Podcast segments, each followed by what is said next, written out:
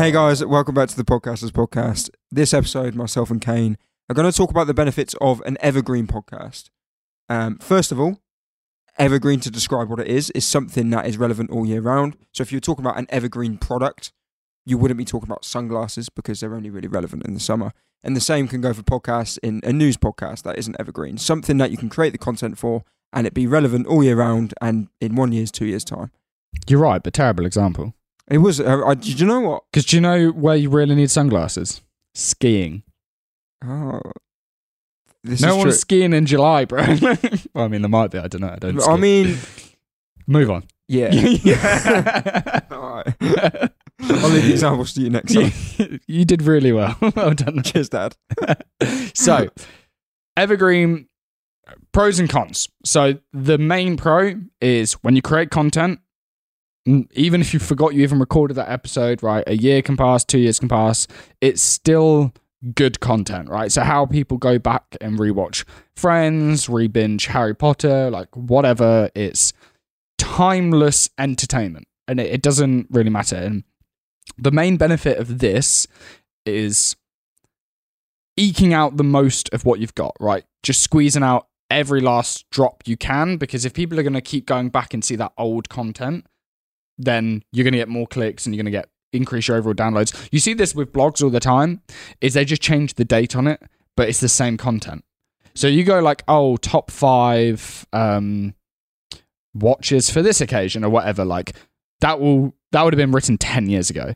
And then every single year they just go 2022, 2021. Like and they, they like they just update it every single time because it's like it doesn't change. Whereas if I said um cars, that that out that gets out um out of date really really quickly because nobody wants to buy a 5-year-old car really when the newer models out because it'll be generally better in, in every way. So that's the benefit is you're going to get traffic to old stuff, which is obviously highly leveraged. And if within that piece of content you have an evergreen offer, then that's amazing because let let's say for example you have like a, a book that the content is evergreen in or you've got a course which is pretty much evergreen and it, maybe it's pre-recorded so you don't have to deliver it you know whether you released it a week ago or three years ago, it doesn't really matter because if it's all online, it's all evergreen. Somebody might click on that content because it's evergreen. Then they'll hear the ad or you reference your evergreen product. And then you could, that's how you create that money passively on your back catalog. Is it's evergreen content, you've got an evergreen offer, people go through, they buy it, and you are none the wiser, right? You forgot you even uploaded that episode. I, you know, some of the people we work with have huge back catalogs of, of courses and books and things that they don't sell anymore actively like but they just see the money coming in and say oh that's nice so that's the main benefits of, of evergreen but the main benefit of doing sort of of the time content which could be like newsjacking for example is it gets way more traction if something is new people want to know about it and that's why when you see for example um, you know, like there was that Messi transfer to Miami. Every single outlet is talking about that. There's, you know, I've seen a podcast on that now would get tons of listens, but then Yeah. in six months' time it'll be getting zero. exactly, and it's wild because I'll see that on Instagram. Then I'll open TikTok and I'll see it. I'll go listen to like one of my like like a sports podcast they're talking about, but I'm not like right now. I'm not getting sick of it because you know somebody might have like a different angle for whatever reason. When stuff's like really really trending, people will surround themselves by that content in pretty much any platform they go. So it helps you ride that wave. So we call it newsjacking because it's like, oh, what's trending? Every single platform is going to have massive search volume for this content, which means the algorithms will be pushing similar content. So you can ride, normally in most cases, it's like one week to one month. Like the news cycles change very, very quickly. And this doesn't have to be um, sort of global headline news like that or, you know, the, I don't know, the Queen dying, right? Stuff that's like everyone's talking about. It can just be related to your niche. So, like when we talk or have been talking a little bit and will increase what we're talking about in terms of YouTube, everybody wants to know about YouTube and podcasting and what's happening with that. And we're obviously at the fringe of these things. So, when we create that content, that's going to be that works really well. But of course, in a year, when YouTube podcasting's been a normal thing for the last 12 months. No one's going to go back and be like, oh, I wonder what this is about because it's like they already know.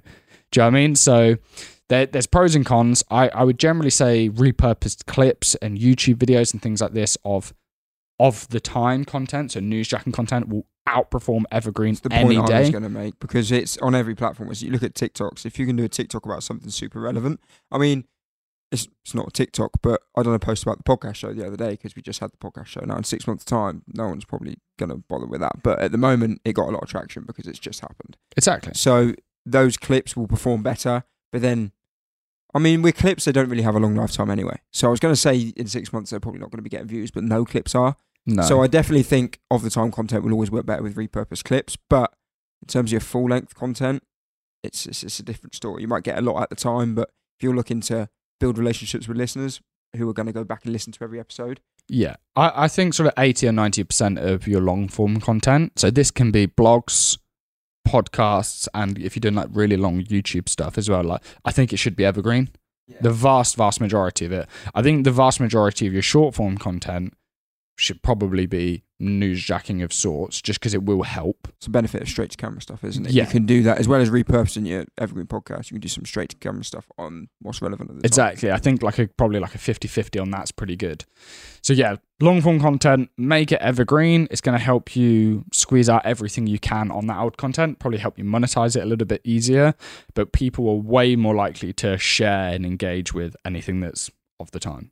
Yeah. So one other point on this, and it's what gave me the idea for this episode, is I was writing a LinkedIn post this morning of a repurposed clip from my last episode. We talked about a bank of content. The thing with a bank of content is you can't really do it if it's of the time stuff because you can't have something sat in a bank for three, four weeks.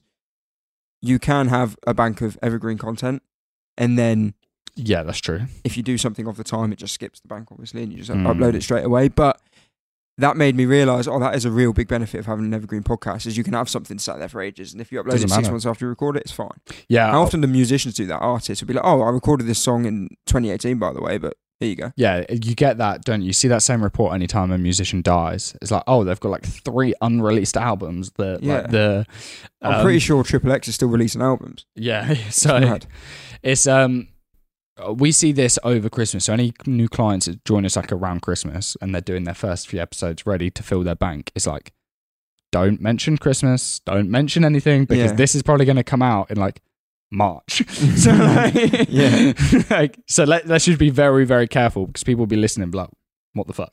Like Absolutely. And another point is if you're getting new listeners, you want to be able to give that person the option of going back and binging you to catch up to where you are. Mm, So that's where an evergreen podcast has that advantage of a new listener becoming a loyal listener quicker, if that makes sense. Yeah. Whereas if you're a news related podcast, a new listener will have to, they were not going to go far back. They might go an episode or two back and then they're going to have to wait week that's on week so on week. true. Whereas someone could find you and then binge all your stuff and then by the next episode next week, they've already seen all your content and they're a loyal listener now in one week because that's all evergreen.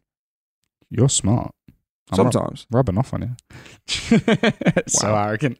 Uh, yeah, I think that's true. So get a good mix. Just to recap, probably about 80 or 90% of your long form content, make it evergreen as possible and even worth during the editing process to make sure you're not referencing too many times or anything like that in your content that's meant to be. So for example, when we do like the same five free marketing strategies that I recommend to 90 plus percent of independent creators hasn't changed in like three years. So if I'm gonna if I know I'm gonna go into a podcast creating that sort of content, I try not to reference anything happening within the news if possible, purely just because I want that to be evergreen to send people back to and it still feel relevant. Absolutely. And just quickly as well, the example you made at the start, what, why was it you chose watches as an example? No idea. No reason? No reason. See you next week, everyone.